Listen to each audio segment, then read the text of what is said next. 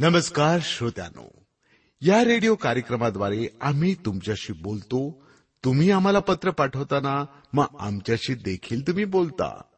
तुम्ही विचारलेली माहिती तुम्हाला आम्ही सांगतोच. त्यासोबतच खऱ्या देवाची ओळख करून देऊन आपला स्वर्गात जाण्याचा मार्ग देखील आम्ही सोपा करतो.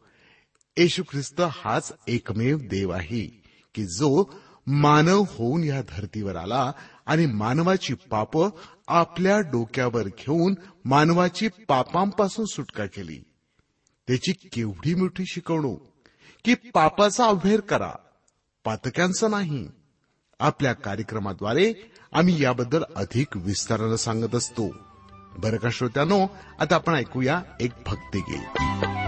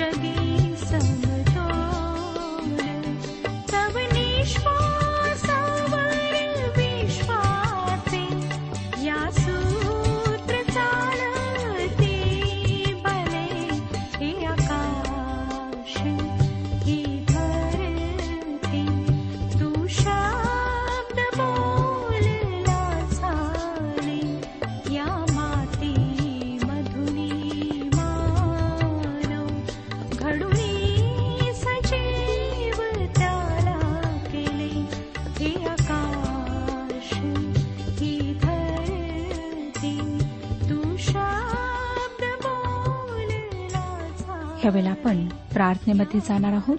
म्हणून शांतता राखा. आपले लक्ष परमेश्वराकडे लावा. स्वतःच्या हृदयाला नम्र करा. आपण प्रार्थना करूया.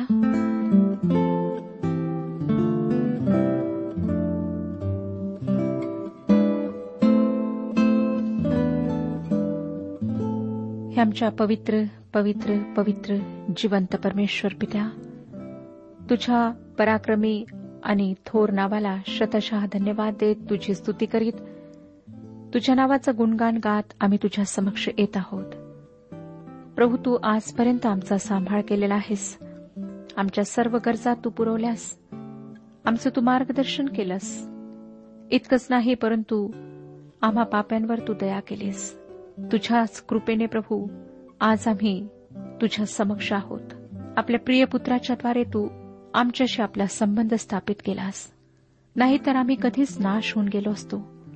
आमच्याजवळ कुठलाच मार्ग नव्हता उपाय नव्हता. परंतु तू आपलं प्रेम प्रकट केलंस. आम्ही आभारी आहोत प्रभू. कारण आमच्यासारख्या लोकांवर तुझी दया तू दाखवली आहेस. आज ज्या स्थितीत आहोत त्या स्थितीत तुझ्या समक्ष आलो आहोत. तुझ्याजवळ विनंती करीत आहोत की आम्हाला स्पर्श कर. अनेकांना भयंकर असे आजार आहेत.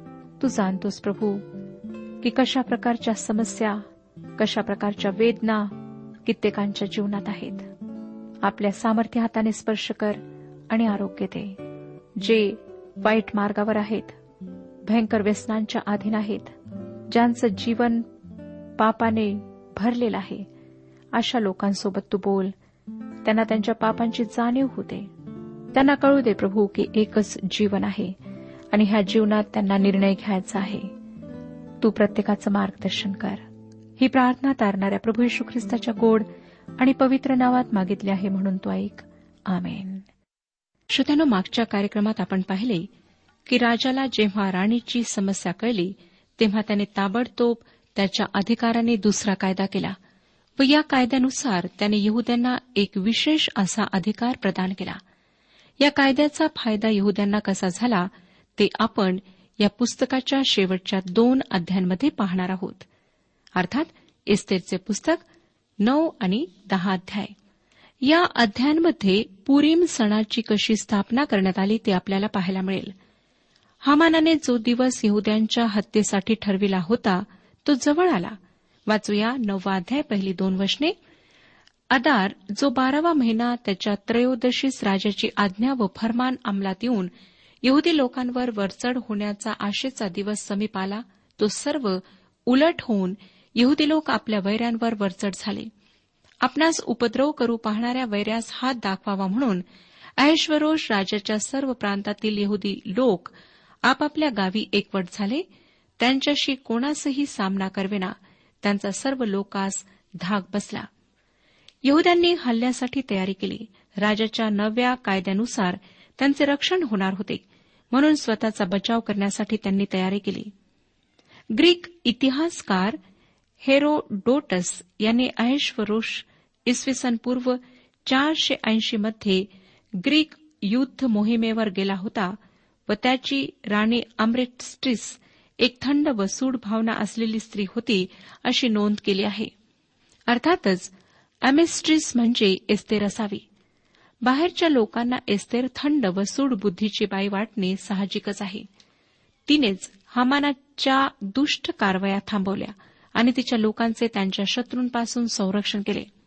काही लोकांना वाटतं की हिटलरच्या विश्वासू मदतगारांना कायद्याने तुरुंगात डांबणे फार क्रूर व रानटी होते. परंतु हे विश्वासू सहाय्यक एक नंबरचे दुष्ट लोक होते. त्यांनी यहद्यांना त्या भयंकर वायूच्या खोल्यांमध्ये डांबून त्यांचा जीव गुदमरवून त्यांना ठार मारणे अमानवी होते. ज्यांना यहद्यांची भयंकर स्थिती माहीत नाही त्यांना हिटलरच्या लोकांना ठोठावण्यात आलेली शिक्षा भयंकर वाटणारच. परंतु ज्यांना सत्य स्थिती माहीत आहे त्यांना ही शिक्षा योग्य वाटते. तीन आणि चार वचने पहा. प्रांताचे सरदार इलाख्याचे अधिपती प्रांताचे अधिपती व राज्य कारभार चालविणारे सर्वजण यांनी यहद्यास कुमुक केले. त्या सर्वांस मर्दखयाचा धाक बसला होता. मर्दखयाचा राजदरबारी मोठा मान असून त्याची कीर्ती सर्व प्रांतातून पसरली होती. मर्दखयाचा महिमा उत्तरोत्तर वाढत गेला. आता श्रोत्यांनो त्यांच्यापैकी एक असलेला मर्दखय राजाच्या बाजूने होता. ज्याने यहुद्यांची हत्या केली असती तो हमान आता मरण पावला होता. ज्या राजासनाने यहुद्यांना दोषी ठरवले होते त्याच राजासनाने आता त्यांना अभयदान दिले. देवाचे जे राजासन आम्हाला दोषी ठरू शकत होते तेच आता आम्हाला जीवनदान देत आहे. कारण देवाने येशू ख्रिस्ताद्वारे आमच्याशी नवीन करार प्रस्थापित केलेला आहे. तो करार जर आम्ही स्वीकारतो तर आम्ही देवाचे लोक बनू व आम्हाला मृत्यू भय आणि सैतान सर्व काळचा नरक यापासून संरक्षण मिळेल. या सर्व गोष्टींविषयी परमेश्वर आम्हाला अभयदान देतो. प्रेषित पॉल रोमकरास पत्र आठवा अध्याय तेहतीस आणि चौतीस वचनांमध्ये म्हणतो देवाच्या निवडिलेल्या लोकांवर दोषारोप कोण ठेवील? देवच नीतिमान ठरविणार आहे. तर दंडाज्ञा करणारा कोण? जो मेला इतकेच नाही तर मेलेल्यातून उठला आहे. जो देवाच्या उजवीकडे आहे आणि जो आपल्यासाठी मध्यस्थीही करीत आहे तो ख्रिस्त येशू आहे. तो कशा प्रकारे न्यायी ठरवतो ते लक्षात घ्या. एक येशू ख्रिस्त मरण पावला. दोन येशू ख्रिस्त पुन्हा उठला. तीन तो देवाच्या उजवीकडे आहे आणि चार तो आमच्यासाठी देवाजवळ मध्यस्थीही करीत आहे. याच कारणासाठी येशू ख्रिस्तावर विश्वास ठेवणाऱ्याला कोणी दोषी ठरू शकत नाही. येशू ख्रिस्त या पृथ्वीवर मानव रूप धारण करून आला. तो मानव म्हणून जगला. मानवाची सुखदुःखे त्याने अनुभवली. त्याने त्याचे मोह अनुभवले. मानवाचा दुबळेपणा त्याने जवळून पाहिला. तो शंभर टक्के मानव होता व शंभर टक्के देव होता. नवीन करार. जर आम्ही काळजीपूर्वक वाचला तर तो मानव व देव एकाच वेळेस होता हे आम्हाला समजेल. ही गोष्ट आमच्या बुद्धी सामर्थ्या पलीकडची असली तरी सत्य आहे. ही गोष्ट अद्भुत आहे. आणि तो मानव म्हणून आमच्यात राहिला म्हणूनच त्याला आमच्यासाठी रदबदली करण्याचा अधिकार आहे. याजक हा लोकांचे देवाजवळ प्रतिनिधित्व करणारा व देवाचे लोकांजवळ प्रतिनिधित्व करणारा असा असे. आपण इब्री लोकास लिहिलेल्या पत्रात इब्री लोकास पत्र पाचवा अध्याय. पहिले आणि दुसरे वचन ह्यामध्ये वाचतो प्रत्येक प्रमुख मनुष्यातून घेतलेला असून देवविषयक गोष्टींबाबत मनुष्याकरिता नेमिलेला असतो. ह्यासाठी की त्याने दाने व पापांबद्दल यज्ञ ही दोन्ही अर्पावी. अज्ञानी व बहकणारे ह्यांच्याबरोबर तो सौम्यतेने वागू शकतो कारण तोही स्वतः दुर्बलतेने वेष्टिलेला आहे. आणि पुढे याच अध्यायात येशू ख्रिस्ताविषयी पाचवा अध्याय सातव्या वचनात म्हटले आहे आपल्याला मरणातून ताराव्यास जो समर्थ आहे त्याच्याजवळ त्याने आपल्या देहावस्थेच्या दिवसात मोठा आक्रोश करीत व अश्रू गाळीत प्रार्थना व विनवणी केली आणि ती त्याच्या सद्भक्तीमुळे ऐकण्यात आली. मनुष्यतानो आज तुम्ही किंवा मी असे म्हणू शकत नाही की येशू ख्रिस्त देव होता व तो आमच्या समस्या कशा समजेल? तो आमच्या समस्या जाणतो तो आमच्यासाठी परमपित्याजवळ विनंती मध्यस्थी करतो आम्हा पाप्यांसाठी मध्यस्थी करणारी कोणी फार महत्वाची व्यक्ती आहे हे समजणे फार आनंदाची गोष्ट आहे. श्रोत्यानो आमच्या दैनंदिन जीवनात आयुष्याच्या रगाड्यात कितीदा तरी आम्हाला देवाची गरज भासते. त्याची शांती हवीशी वाटते. त्याच्या प्रेमळ कुशीमध्ये विसावा घ्यावासा वाटतो किंवा त्याचा मायेचा हात आपल्या पाठीवरून फिरवावा असे वाटते. किंवा संकट समयी माझ्या मुला माझ्या मुली तू काळजी करू नकोस. मी तुझ्या पाठीशी आहे. असे धीराचे त्याचे शब्द ऐकण्याची गरज असते. परंतु त्या पवित्र सामर्थ्यशाली परमेश्वराने आपल्यासारख्या मर्त्य व मूर्ख मानवाजवळ का यावे? तो आम्हाला कसा समजून घेईल? तो आम्हावर दया करेल का? त्याची मदत ऐन वेळेवर आम्हाला प्राप्त होईल का? अशा शंका आम्हाला सतावतात. अशा वेळेस आम्हाला त्याच्याजवळ आमच्यासाठी मध्यस्थी करणारे कोणी हवे असते? आणि ह्या मध्यस्थाने आपल्या समस्या त्याच्यासमोर जशाच्या तशा सादर कराव्यात अशी आपली अपेक्षा असते. या आपल्या गरजेकरिता परमेश्वराने एक परिपूर्ण मध्यस्थ आम्हाला दिला आहे. तो निष्पाप निष्कलंक असा देवाचा पुत्र आहे. तो मानवाचे जीवन त्याच्या समस्या व दुःख जाणतो व पवित्र शास्त्र आम्हाला सांगते की आकाशाखाली पृथ्वीवर सर्वात उंच मोठे असे त्याचे नाव ख्रिस्ताचे नाव आम्हाला देण्यात आले आहे. इब्रिलोकासपत्र चौथा अध्याय चौदा ते सोळा वचने सांगतात तर मग आकाशातून पार गेलेला देवाचा पुत्र येशू हा थोर प्रमुख याचक आपल्याला आहे म्हणून आपण जो पत्कर केलेला आहे तो दृढ धरून राहू. कारण आपल्या सर्वांच्या दुर्बलतेविषयी ज्याला सहानुभूती वाटत नाही असा आपला प्रमुख याजक नाही तर तो सर्व प्रकारे आपल्याप्रमाणे पारखलेला होता. तरी निष्पाप राहिला. तर मग आपल्यावर दया व्हावी आणि ऐनवेळी साह्यासाठी कृपा मिळावी म्हणून आपण धैर्याने कृपेच्या राजासनाजवळ जाऊ.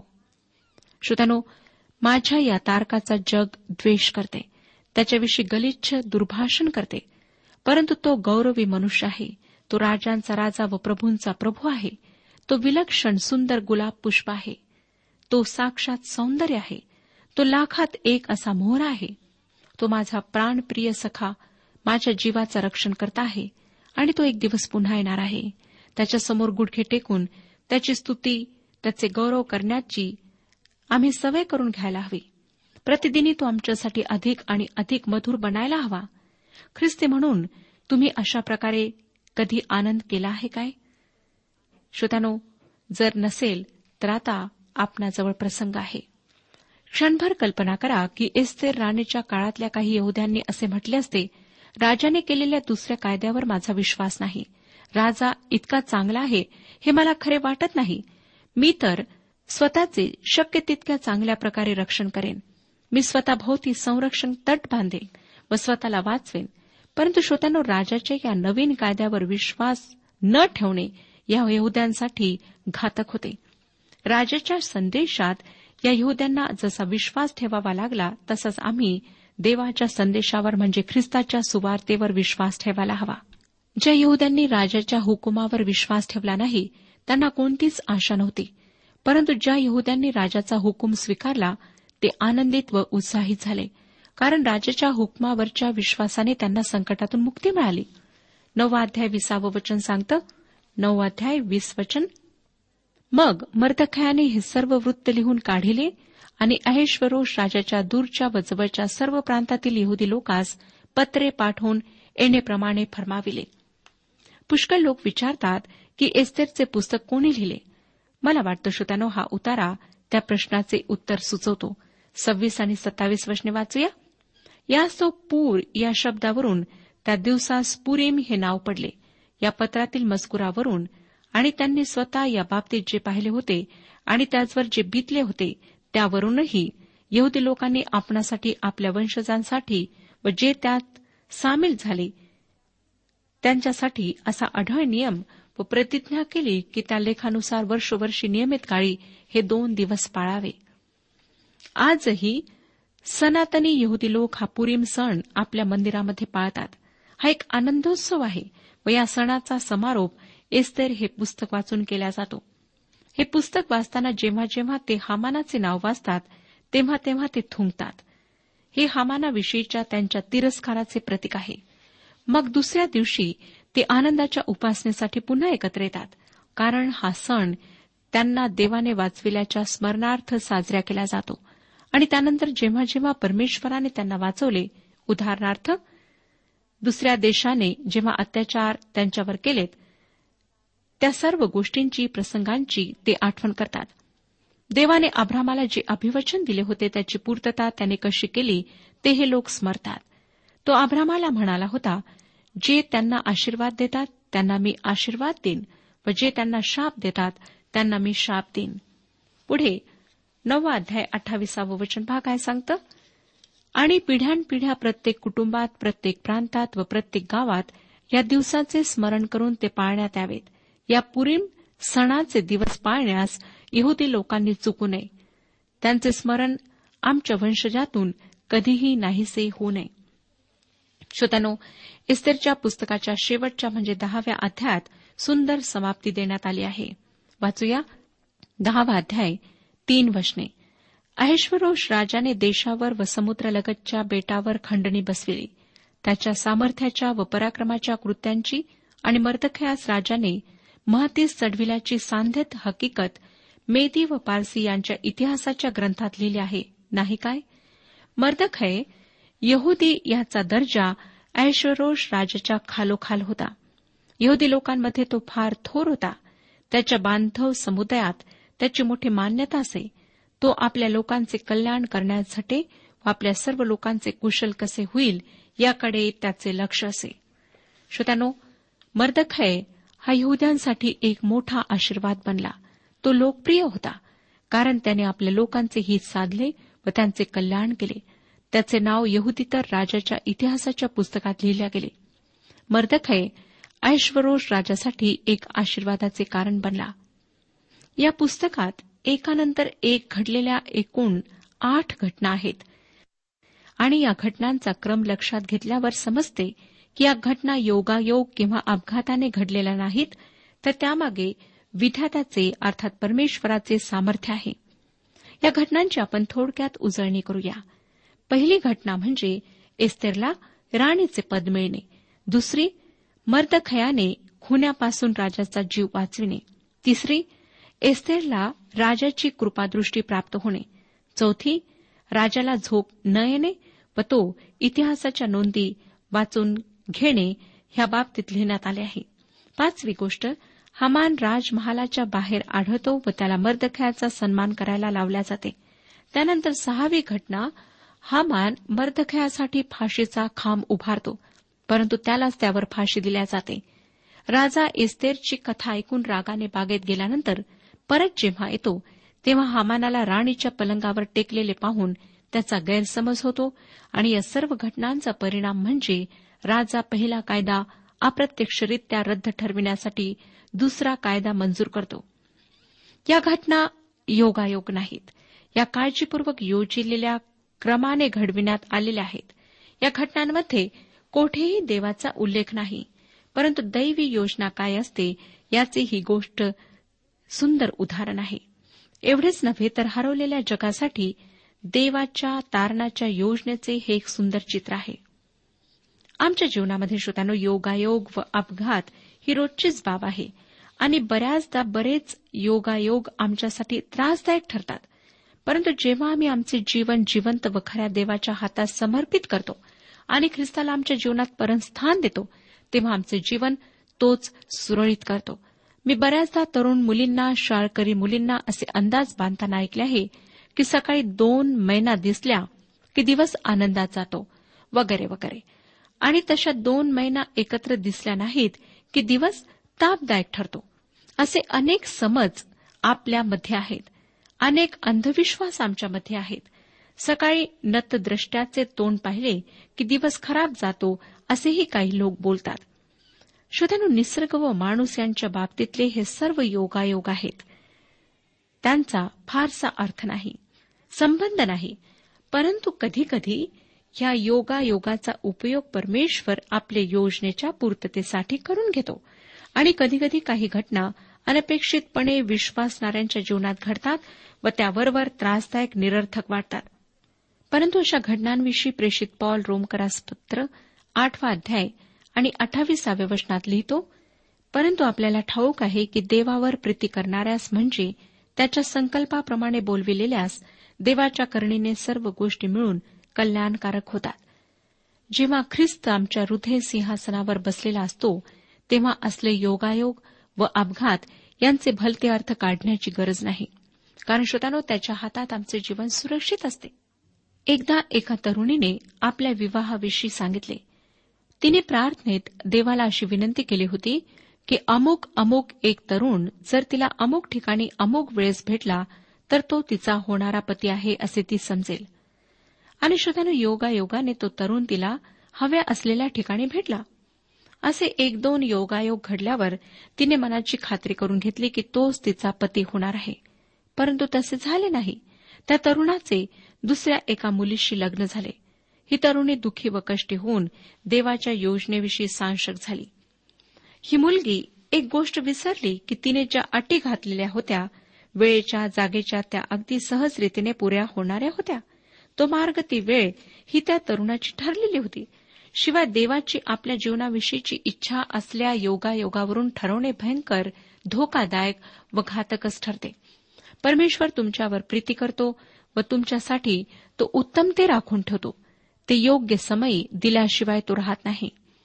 एस्तेरच्या पुस्तकात योगायोग नाहीत तर ती एक काळजीपूर्वक आखलेली योजना आहे. आणि विश्वास ठेवणाऱ्यांच्या जीवनातल्या सर्व महत्त्वाच्या योजनांवर परमेश्वर बारीक नजर ठेवतो. व त्यांच्यासाठी घातक असलेल्या गोष्टी तो घडू देत नाही. परमेश्वर आमचा आश्रय व आमचे तारण आहे.